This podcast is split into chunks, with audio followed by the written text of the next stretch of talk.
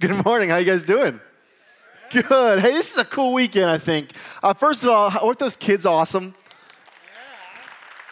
I think it's, personally, I think it's a little unfair that I have to follow that up, but whatever. You know, I guess that's the card I, you know, this is the straw I, I, I bring, I guess. But um, uh, kids were awesome. Hey, it's Ugly Christmas Sweater Weekend, and some of you guys brought your A game today, so good job to you guys.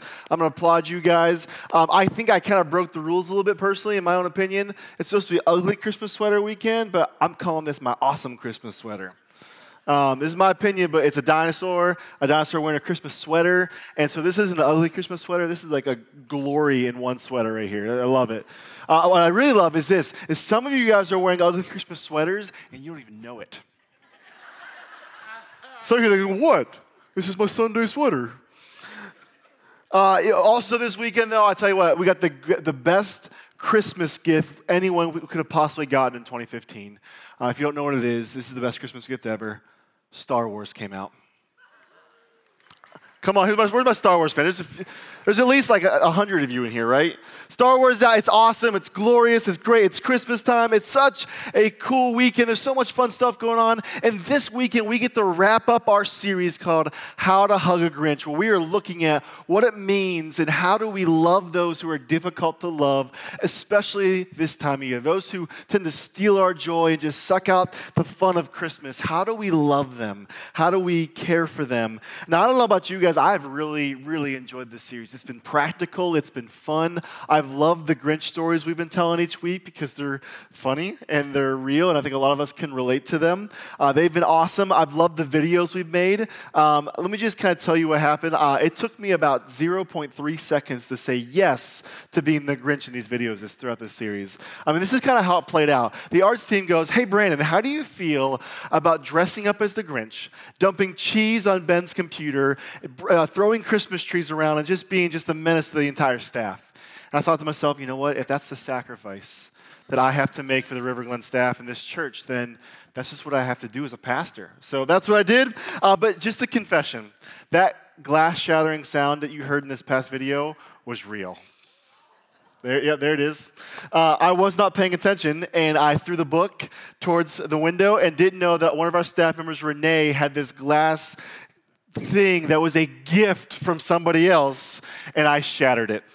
So Renee, I am sorry. I am, officially, I am the real Grinch in this situation. Uh, so that's what I did there, but it's been fun. Uh, two weeks ago in this series, we we opened this series talking about uh, in order to love our Grinches, we have to first realize that we ourselves, that we're a Grinch, that we can steal joy from ourselves and we can steal joy from others. And then last week, Ben talked about in order to love our Grinches, we have to put up healthy boundaries in our lives to properly love them. They've been, it's been great practical talks, and if you've missed any, I I encourage you guys to go to our website or our app to, ch- to check out those talks. It's been awesome. And today we wrap up this series by looking at what it really means to hug our Grinch. We're going to look at the why and the how we should actually love those who are difficult to love in our lives. And we're going to try to figure out how to do it without actually getting hurt ourselves in the process. And here's how I want to get us started today. In your program, in the in the message outline, or just grab a simple piece of paper and the seat back in front of you and a pen, here's what I want you guys to do. Take a quick moment and write down your Grinch. Write down their name on your outline or on a piece of paper. Write it down so you can see it throughout this service today. And if it's your neighbor's name you're writing down, make sure you just turn the paper a little bit so they don't know, okay? Um, but write down your Grinch, and I want you to keep it in front of you. And every once in a while, I want you to look at it. I want you to think about that person as we're kind of going through this today, okay? Uh, because here's something that I know. We can't avoid Grinches. They're always going to be there. And the question we have to de- deal with is, what do we do with them? We can uh, do, do everything we can to them, but we're not going to. So when we do come across them, how do we love them? How do we handle them?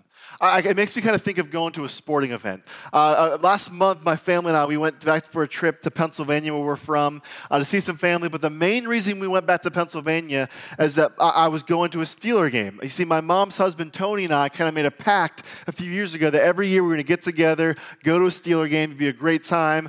Um, and this year was going to be extra special because it wasn't just Tony and I going. It was Tony and I plus six other people, six of other of our friends and family members going. It was going to be my father sister-in-law, my brother-in-law, and my best friend Dale since the sixth grade, and it was going to be their first ever game, and it was just going to be an awesome time, and I was so excited to take them to a Steeler game because going to an N F L game is such a really cool experience. It's so much fun. It's even better when you go see the team that has more Super Bowl wins than any other franchise in the N F L.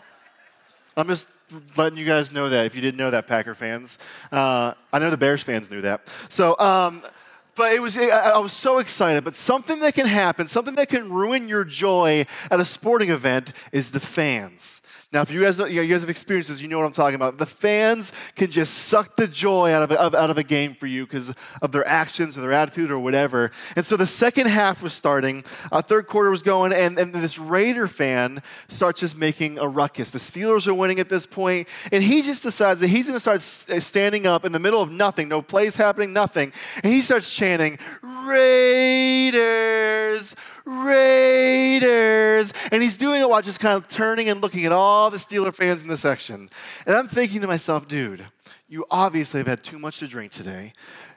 Don't do this. Don't start getting under the skin of the Steeler fans because we're crazy. You think they you drink much, they drink more. It's crazy. It gets bad. And so you know the, the, he's, he's going to get under their skin. I'm just hoping he doesn't take this too far. And he's still doing it. He's just causing a ruckus. And then I hear this, this Steeler fan reply to him. He's like, hey, hey, what's the scoreboard? Scoreboard, look who's winning. Sit down. He starts just yelling back at him. And I realize that this Steeler fan who's yelling back at him seems really close to where I'm sitting. And as I pay attention, I realize this Steeler fan who's yelling is sitting right beside me.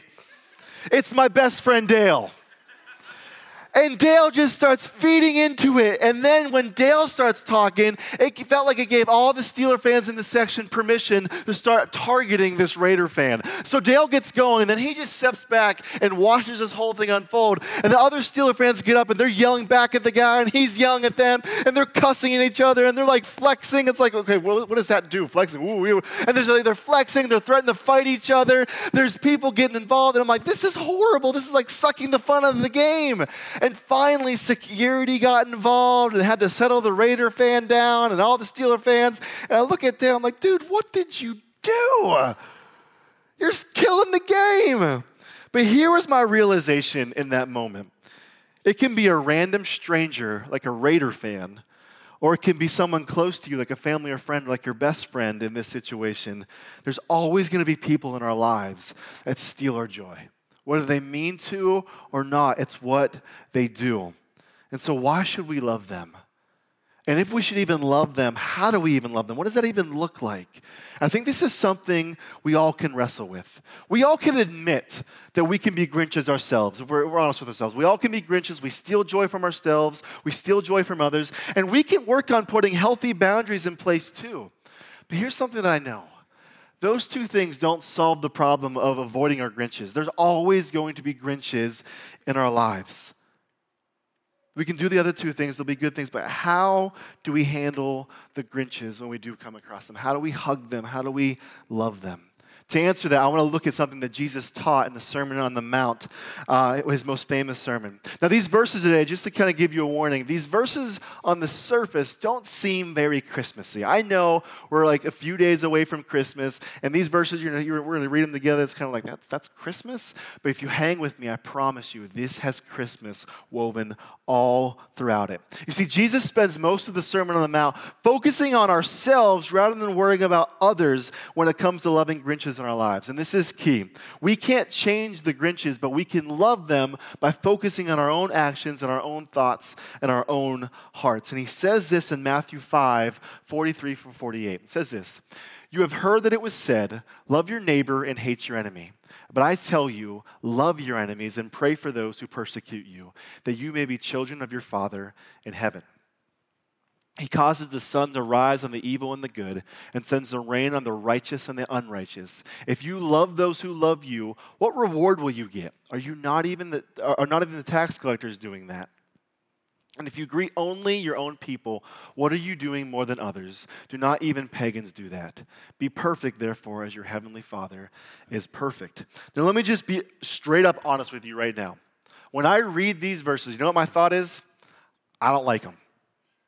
I don't like these verses. I don't like that Jesus said that because it's uncomfortable for me. It goes against what I want to do. It's not, it goes against my natural reactions to handling my enemies or my Grinches. I would rather be against my enemies because why should I love them?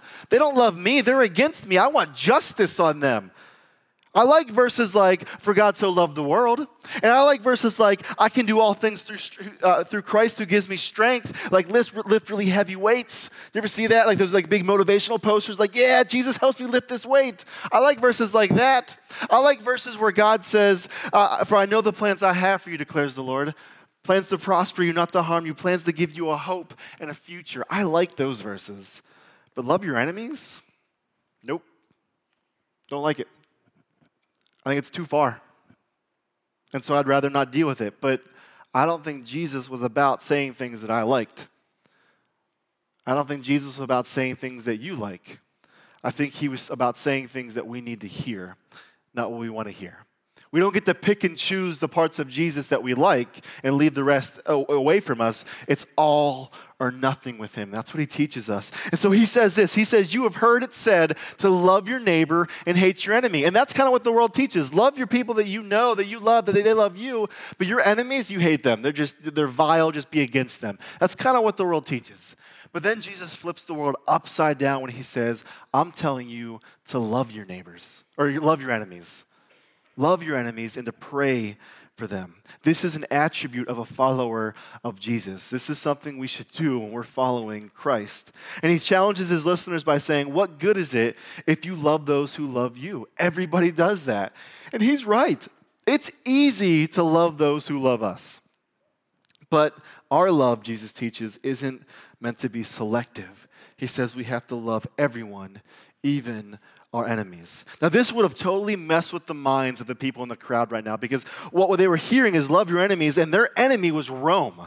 They were under the Roman Empire, the Roman rule, and, and Rome was oppressing them. They, they gave them heavy taxes they had to pay. They couldn't stand Rome. Love Rome? They were an enemy. In fact, a lot of the Jews were hoping that Jesus came to overthrow the Roman Empire and Israel would be in charge again. That's what they were hoping. And then Jesus totally messes with them by saying, hey, those enemies that you hate so much, if you want to follow me, you need to love them. That would have totally just blown their mind. And he taught this because he knew that they needed it. He knew that hate doesn't bring freedom. He taught this because he knew there was always going to be people in their lives that was going to steal their joy, steal their freedom, and steal their comfort. But he knew that hate would never free them from those burdens that only love can do that. And he came to give them life. And to have life, you need to replace hate with love.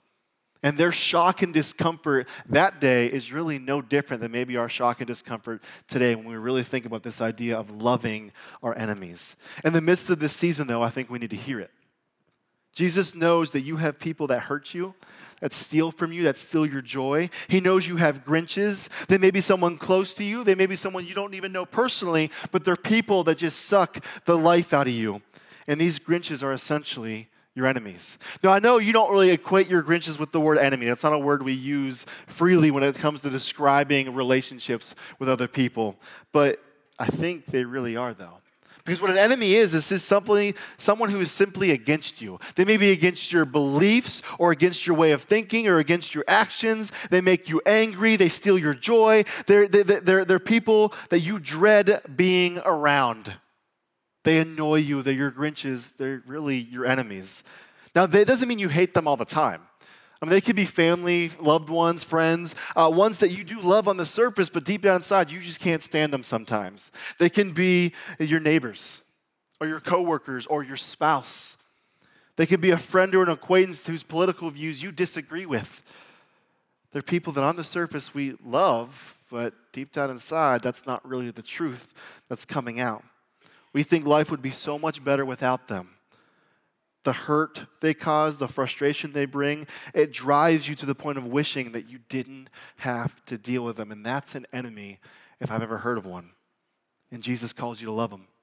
And they may be people you don't even know personally. They could be people that you see on the T V screen or you read about. They're people that just drive you crazy. They may be a politician you disagree with or a teacher that doesn't teach your kid the way you think they should.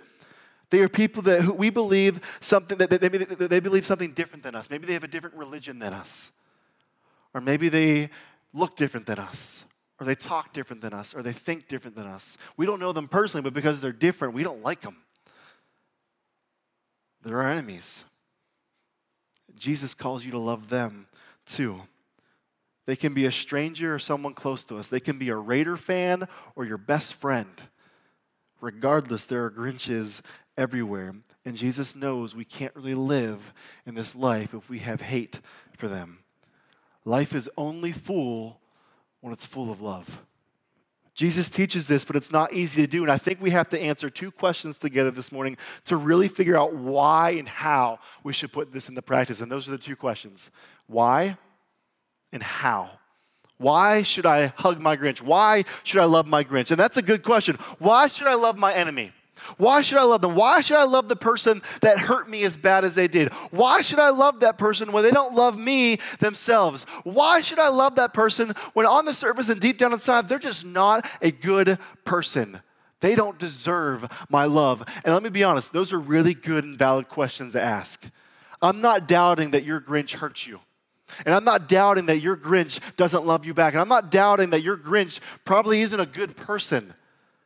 But that, those questions are not the reasoning for us not to love them or whether we should or shouldn't love them.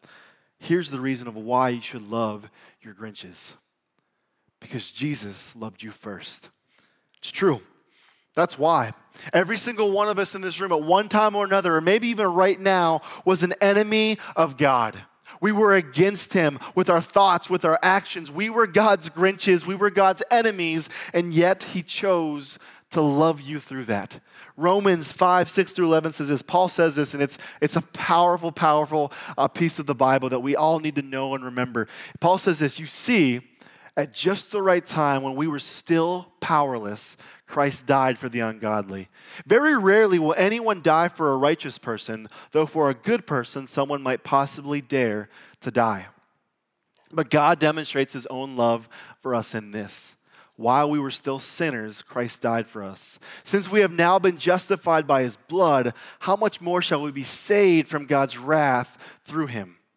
For if, while we were God's enemies, we were reconciled to him through the death of his son, how much more, having been reconciled, shall we be saved in, through his life?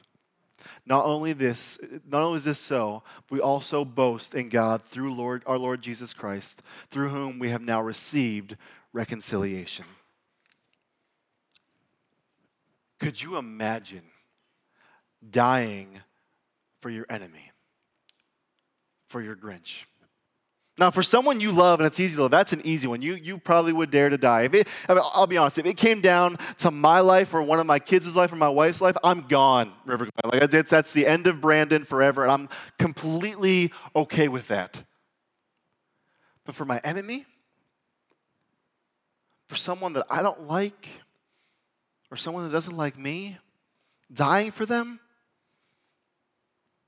I don't think I, that's a, I don't know. That's a tough one. But that's what Jesus did. He died for you, his enemy at one point, because he loved you. And when we accept that love, that's when things start changing in our lives. It transforms us. Jesus gives us a new heart. He takes our heart of hate and gives us a heart of love. And when he teaches to love our enemies, here's something I think we should pay attention to. Is when he teaches this, when he's saying this in the Sermon on the Mount, he's not talking to just anybody. He's talking to specifically those who would identify them as, themselves as his followers, as Christians. And we can't miss that. Jesus doesn't make this call, this demand for everyone. He specifically calls Christ followers to do that. So if you're in this room and you would call yourself a Christ follower, you would call yourself a Christian, this command that Jesus is giving is directly at you. If you're not, you're wrestling with this, you don't know what to do with Jesus, you wouldn't call yourself a Christian, this isn't necessarily for you, but this is something what it looks like and what it should look like when you do, if you do follow Jesus. So it's good for us to all know this. But Jesus says it's specifically for Christians because a Christian is someone who was God's enemy, but was changed by his love, and now those who are loved by God love all others. This is how we love our Grinches, our enemies, without hurting. by remembering what Jesus did for us first, that while we were enemies, God loved us. And so the why of us loving our Grinches actually has nothing to do with them, but more so has everything to do with us. First John four nineteen says, we love because he first loved us. That's why. We love because Jesus loved us. But how? If you can get behind the why, how do you do it? Do you love your Grinches by keeping your distance from them and just avoiding them? Do we love our Grinches just by dealing with them and putting up with them at the Christmas time or whenever we come across them? Do we love our Grinches by just avoiding talking bad about them? And we think we don't talk bad about them, we're actually loving them because we're not talking bad about them. Is that how we do it? Not according to Jesus. You see, when Jesus said to love our enemies, he used a certain word for the word love. He used this word agape. You see, in the Greek language, there was a couple of different words that he could use for love. There was this uh, word for love called eros, which is kind of like more of a, uh, a, a passionate, even sexual type of love. And Jesus did not use that word for love in this sentence, thank God.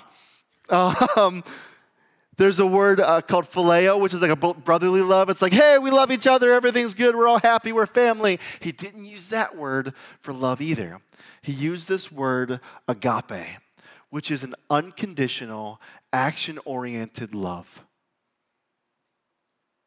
This idea of agape, it means that we love people through action. It's a verb, not some emotion. And we have to put this love into action regardless of whether or not the other person loves us back. Jesus did this all the time. He did this by healing the sick, by hanging out with the tax collectors and the prostitutes. He did this by loving his enemies. He did this by dying for his enemies. Love, agape, it's action. It's something we do, and that's how we love our enemies. We don't love our enemies by just keeping our distance from them. And we don't love our enemies just by dealing with the Grinches in our lives at Christmas time. We don't love them by just ignoring them and thinking that makes everything go better. We love them by entering into their lives. We love our enemies and our Grinches by praying for them. We love our enemies and our Grinches by serving them and having an action-oriented love. We love them by getting over ourselves and realizing it's not about us. That's how we love our enemies. The why is because Jesus loved us. The how is we do it with action. And when you think about it, that's Christmas. If you really want to have the joy this Christmas, we need to learn how to hug our Grinches. We need to do that by remembering what God did in the first place, that while we were his enemies, he loved us by sending us his son. So who's your Grinch? Look at that name you wrote down at the beginning of this time together. Jesus teaches you and calls you to love that person. He knows you can't really be free when hate has a hold of your heart. Love sets you free. Love allows you to hug a Grinch and not be hurt by them. Love heals. Love forgives. Love brings life to you and to others. And so whoever your Grinch is, how are you going to love them? Maybe you just need to pray for them. And by pray for them, I'm not saying pray for like just the God to change them because they're so evil. What I'm saying is pray for them by praying this. Pray that God transforms your heart so you can learn to love them like Jesus loves you. You need to pray for them. Maybe you need to go to them and forgive them. Maybe you need to go to them and ask them for forgiveness. Maybe you just need to go to your Grinches and literally hug them. How do you need to love them? If you really want to be free, if you really want to be full of life and joy at this Christmas and for the rest of the year, the rest of your life, we have to learn how to love our Grinches around us. And we do that because Jesus first loved us, and we do that with a love that is action-based. We actually do it, we put it into action. Because when we do this, it's not only going to change our lives, it's going to change the lives of those around us. This world will go a lot better when there's more love in it. And that's what Jesus did, and that's what Christmas is all about. In a moment, we're going to remember what God did by sending his son through communion. And communion is a chance for us to remember and worship God through his sacrifice for us, that he loved us so much that he died for us. And if we're, you're a Christ follower, we invite you to participate in this time with the bread and juice to remember that sacrifice on the cross. And I invite you guys to remember how while you were enemies, God loved you. That's what this time is to remember. Though I was an enemy of God, and then Jesus was born and came to die in my place. And for that, I say Merry Christmas. Throughout this series, we've been telling these Grinch stories. And they've been fun, they've been humorous, they've been really real in our lives, right? You can probably relate to some of them. I want to end this series and our time together today with one more Grinch story. And this Grinch story is in the form of the best Doctor Seuss form I could possibly give you. And I call this Grinch story, How River Glen Hugs a Grinch. It goes like this. Our world is, the, is full of the grinchiest of Grinches. Sometimes I am the worst. And as Grinches, we spend our energy, nickels, and dimes believing that I am first. When we do that, our world gets filled with hate and we go against our enemies because, well, we just must. But do we really see that when we worry about others, that those who really steal joy from is actually us? But God had a plan for every woman and man, and it started with a baby's cry. The baby was actually God himself, and he was born simply to die. Along this way, this baby grew and became everything that we could be. He made the lame walk, the mute talk, the blind see, and the sinner free. He taught to worry about the logs in our eyes and don't worry about the speck in the passerbys, to love God with our heart, mind, strength, and soul, but also to love our neighbor. That's what really makes us whole. He hung out with the tax collectors and sinners. He didn't worry if they were winners. He simply loved them as people fearfully and wonderfully made, all while knowing that every person's sin was something that had to be paid. You see, that baby born at Christmas was something that we shouldn't miss. Instead of focusing on the presents, what we should really focus on was his presence. That God became a man to walk in our shoes and show us that we could be, what he, show us that he can, free us from our brokenness, and love us through our hatefulness. That even while we were his enemies, he agape'd us. That love took the greatest cost because that love took death upon the cross. Even though he was perfect and beautiful, his blood poured out for the ungodly and sinful. And for those who will accept his love, he will restore us with God above. You see, you can't get to Easter without Christmas. If you try, you just might miss that while we were the grinchiest of Grinches of all, God came to pay for our fall. So River Glen, that's the truth. And it all comes in a cinch. Merry Christmas. God loves you. Now go hug your Grinch.